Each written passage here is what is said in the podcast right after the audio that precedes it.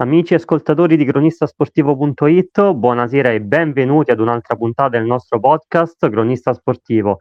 Un saluto da Massimiliano Lerget Forer. Abbiamo già introdotto la V3 Maccarese con l'intervista di ieri a Sandro Di Gennaro, allenatore degli allievi regionali Under 17. Oggi invece sono lieto di presentare, annunciare e soprattutto conoscere Salvatore Soletta, allenatore dei giovanissimi provinciali Under 15 della V3 Maccarese. Ciao Salvatore, grazie mille per aver accolto il nostro invito, è un piacere averla qui con noi, come sta? Ciao, buonasera a tutti e intanto vi ringrazio per questa intervista e sto bene, dai, andiamo bene, tutto bene. Bene, bene, Salvatore, intanto per farla conoscere meglio dai nostri ascoltatori, le chiederei quando è maturata l'idea di intraprendere la carriera da allenatore. Diciamo che la mia carriera ha iniziato appena ho lasciato il calcio, all'età di 36 anni, e ho intrapreso questa, questa carriera iniziando appunto dai più piccolini. E poi piano piano eh, sono cresciuto e ho avuto la fortuna di allenare categorie di allievi, categorie un po' più importanti, diciamo, come la promozione della prima categoria, per poi ritornare nel settore giovanile, diciamo, che è quello che mi diverte di più e mi dà più soddisfazione. E gli allenatori che ha avuto da ragazzo sono risultati fondamentali affinché anche lei percorresse questa strada? Sì, mh, mm, direi di sì, perché ognuno di loro mi ha lasciato comunque un qualcosa, sia di positivo che di negativo ovviamente, ma il negativo diciamo, mi è servito soprattutto per crescere, per cercare di non commettere errori che secondo me in passato qualcuno ha commesso nei miei confronti. E ogni tanto si riesce a fare bene, altre volte un po' meno. Questo dipende soprattutto da noi, insomma. E per ora è soddisfatto di fare l'allenatore oppure ha mai pensato di, di cambiare mestiere?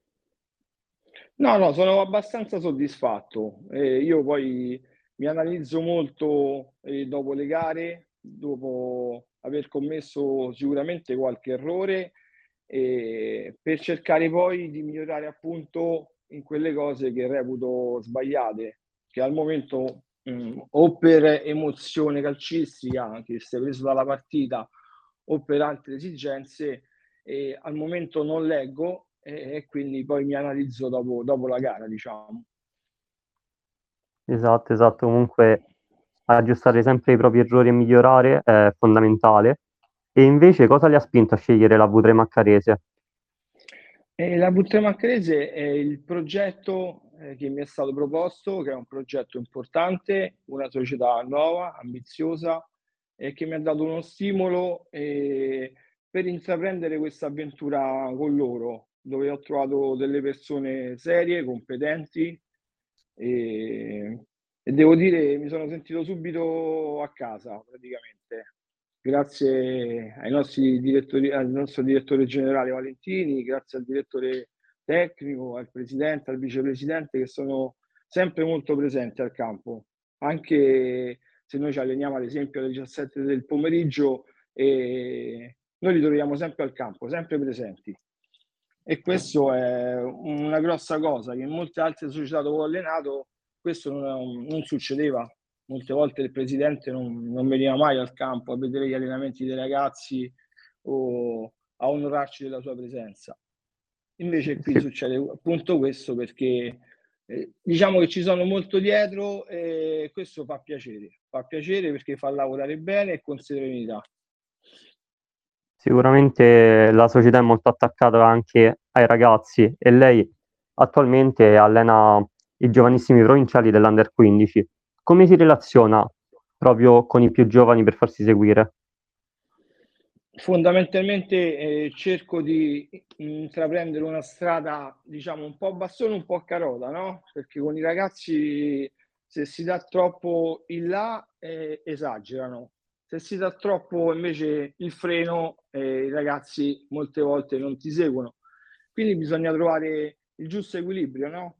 Dove creare comunque un rapporto amichevole con loro eh, porta sempre i suoi vantaggi, perché lo spogliatoio secondo me a queste categorie specialmente fa la differenza. Eh, unire uno spogliatoio è il lavoro più difficile secondo me per un allenatore, perché i bravi giocatori sì, li vedi in mezzo al campo, però se poi non c'è armonia nello spogliatoio, se non c'è la voglia di fare bene tutti insieme, eh, questo decade.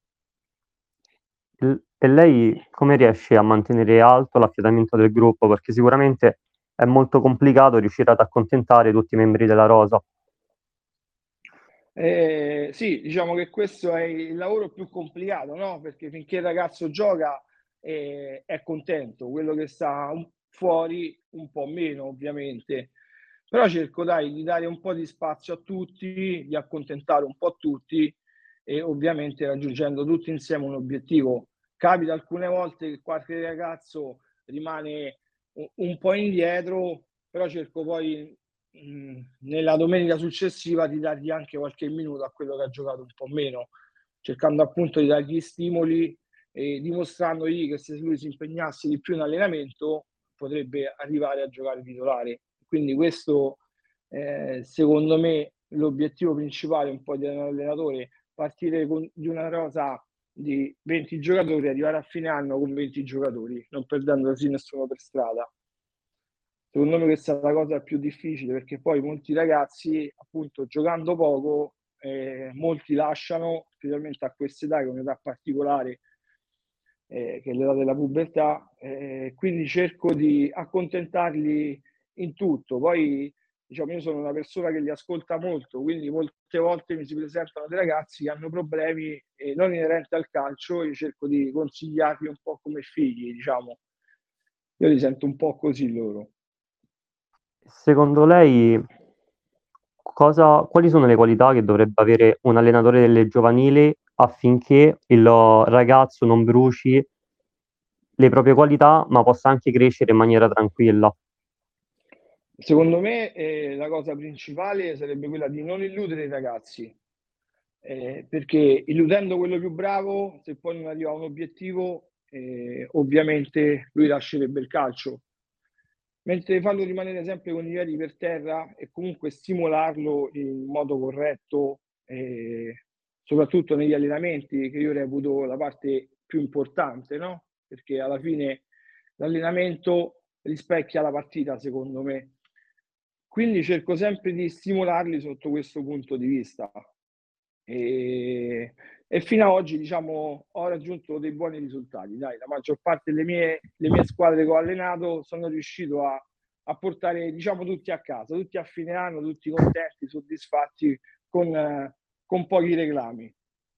Sicuramente, questo è molto importante. E quali sono secondo lei i segreti per una corretta metodologia di lavoro? Beh, eh, ognuno di noi ha una sua metodologia, no? Eh, che poi chi può dire qual è la più corretta o la più sbagliata. Eh, molti si riferiscono al risultato domenicale, quindi racchiudono il tutto il lavoro che viene svolto nel risultato.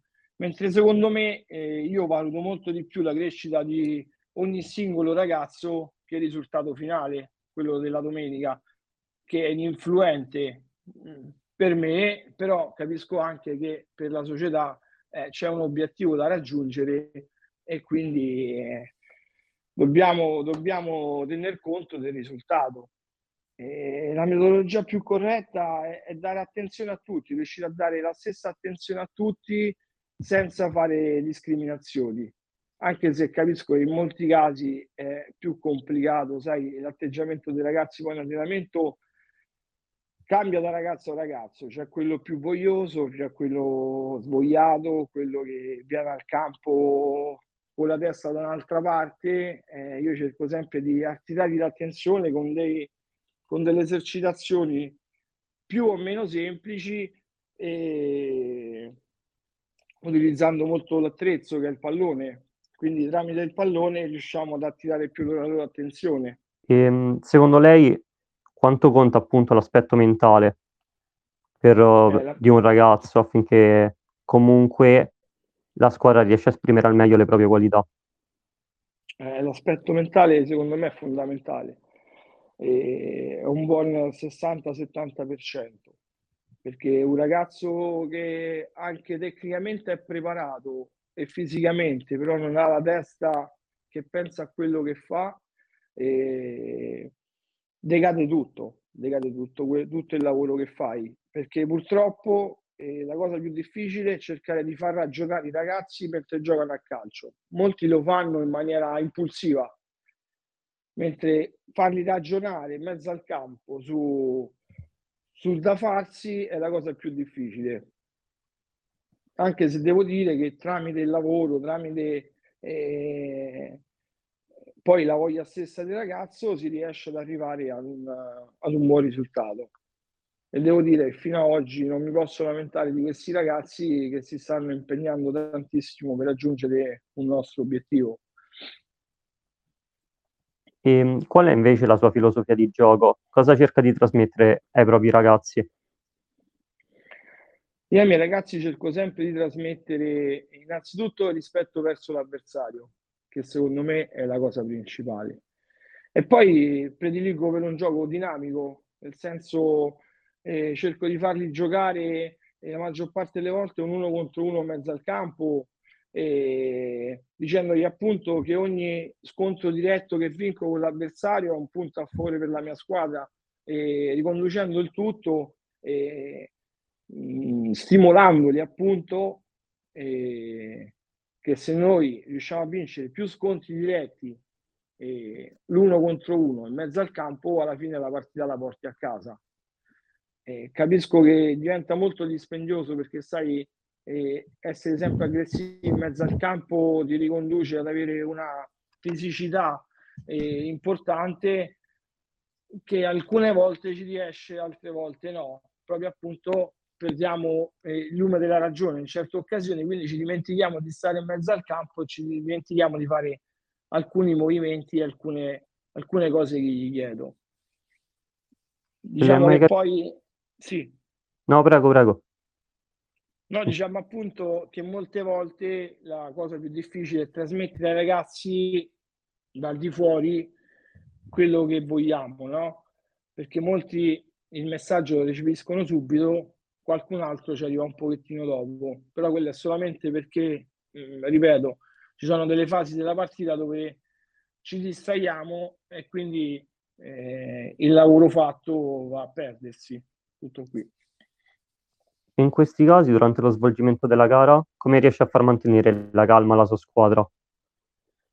Ma devo dire che la calma è il nostro lato più forte, perché eh, devo dire che ho dei ragazzi fortunatamente eh, molto educati eh, e quindi la calma è quello che ci manca, che non ci manca. Diciamo ci manca un po' più di determinazione, di cattiveria agonistica, quello sì, eh, però sotto il lato comportamentale, sotto il lato della voglia che hanno, non mi posso lamentare. Ci mancherebbe un, un pizzico di cattiveria agonistico in più, un pizzico di determinazione che purtroppo è quella come, come sappiamo no, non si può insegnare, no? Un ragazzo se, se, ha, una, se ha una cattiveria agonistica ce l'ha dentro, eh, mentre qualche altro ragazzo la esprime in un altro modo. Eh, in questi casi c'è poco da fare. Io vedo molti miei colleghi che urlano, si sbracciano, fanno, ma secondo me che non serve praticamente a nulla perché se un ragazzo eh, non ce l'ha, non ce l'ha.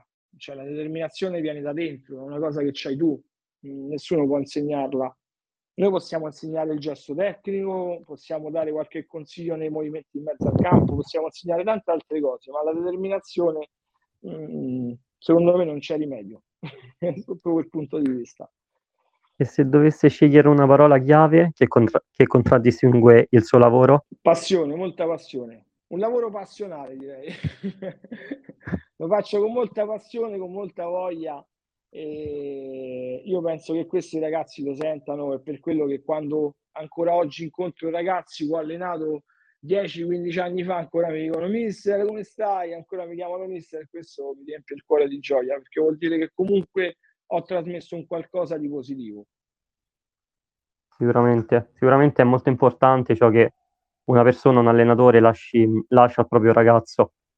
E qual è l'immagine, ricordo, l'immagine, ricordo più bello che ha della sua carriera da allenatore? Eh, una bella domanda, una bella domanda. Diciamo che il primo anno che ho allenato eh, avevo un gruppo di bambini di 10 anni E vincemmo un torneo e tutti erano contentissimi. Ho questa immagine di questi ragazzi che mi abbracciano come se fossi stato io l'artefice di tutto, che poi noi alla fine non facciamo nulla perché tendenzialmente loro sono che scendono in campo, quindi sono loro che ci danno la gioia più grande, no? E devo dire che ogni anno poi ho un flash sia negativo che positivo di quello che ho fatto durante l'annata. Eh, diciamo che per fortuna eh, flash negativi ancora ne ho pochi, eh, sono più quelli positivi. Vedere, ripeto, la gioia del ragazzo che scende in campo oppure che gioca di meno ma rimane lo stesso contento perché ha instaurato un rapporto eh, sano, eh, per me è importantissimo. E invece se tornassi indietro nel tempo, c'è qualcosa che cambierebbe? Mm, beh, oddio, diciamo che ho commesso qualche errore quando allenavo i grandi. Mm, diciamo, ho peccato un po' di presunzione e di poca esperienza. Forse ho fatto quel passo eh, quando ero ancora troppo giovane.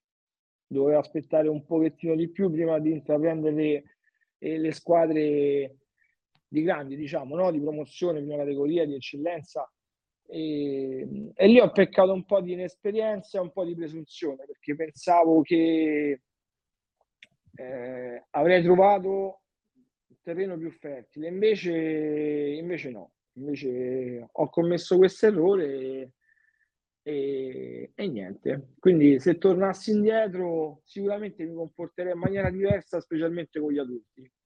Mentre per quanto riguarda con i ragazzi, eh, mi ritengo soddisfatto del lavoro che, che svolgo e del, del, rapporto che riesco a instaurare con loro, che rimane sempre un rapporto leale e corretto e soprattutto sano, che non è semplice comunque, eh. non è semplice perché eh, in molte altre realtà non sempre avviene questo, cioè è difficile trovare comunque persone che parlano molto con i ragazzi o parlo tanto con loro in mezzo al campo, al di fuori dal campo, ma ripeto, ma non solo del calcio, eh. Io riparlo, parlo in generale, se hanno qualche problema a casa, se hanno qualche problema in famiglia, se hanno qualche problema con la ragazza stessa, perché molte volte mi è capitato che venivano ragazzi, mister, ho litigato con la mia ragazza, sono disperato cercavo di consigliarli appunto, appunto come figli, eh, perché io li sento così, loro quando stanno con me, per me sono tutti, tutti i miei figli, quindi tratto tutti allo stesso modo dal primo all'ultimo e forse è questo il, diciamo, il punto mio più forte, no? quello di riuscire sempre a instaurare un ottimo rapporto con loro. Diciamo che non fa solamente l'allenatore, ma anche l'edu- l'educatore, forse, oppure una sorta di amico. Eh, secondo me questa è, fa parte di essere allenatore, specialmente in queste categorie, dove tocca invogliare i ragazzi a venire al campo e quindi devono trovare un ambiente sano e corretto e, mentre poi se si sceglie proprio di fare la carriera da allenatore, quindi parliamo di categorie più grandi, lì eh, l'aspetto cambia. Però secondo me nelle, nelle scuole calcio, nell'agonistica, bisognerebbe mh, mm, cercare di far inserire tutti, mh, mm, nel senso trattare tutti allo stesso modo per far sì che non lasciano il calcio, perché eh, tutti hanno il sogno di diventare calciatori, eh, ma alla fine ci riesce uno su 30.000, uno su 40.000. Eh, quindi deve essere un divertimento. Eh, per me un ragazzo che lascia il calcio è una sconfitta. La sconfitta più grande è quella, quando un ragazzo non viene più al campo ad allenare, ad allenarsi, eh, per me ho perso, per me ho perso già in partenza. Sicuramente sta lasciando qualcosa, soprattutto ai ragazzi della V3 Maccarese Under 15, perché attualmente siete quarti in classifica e le volevo chiedere, siete sorpresi di occupare questa posizione oppure siete in linea con le vostre aspettative? Guardi, noi mm, con il 2007 qui alla V3 Maccarese io sono arrivato ad ottobre perché prima di me c'era un altro allenatore, Luciano Paoletti, che è un mio carissimo amico poi, eh, che purtroppo ci ha avuto un incidente con il motorino che fortunatamente adesso sta bene e ha dovuto lasciare questo gruppo. Io mi sono arrivato questo, ho ritrovato questo gruppo, un gruppo importante, un gruppo forte. E solamente la cosa che paghiamo noi è la loro disattenzione, disattenzione nel senso che eh, non sono abituati tanto al lavoro i ragazzi, però li capisco dopo un anno e mezzo di pandemia, calcolando che la categoria più, più colpita è stata appunto la loro, no? che si sono ritrovati da essere scuola calcio a, a fare giovanissimi praticamente. E quindi gli mancano questi due anni di, di esperienza, diciamo.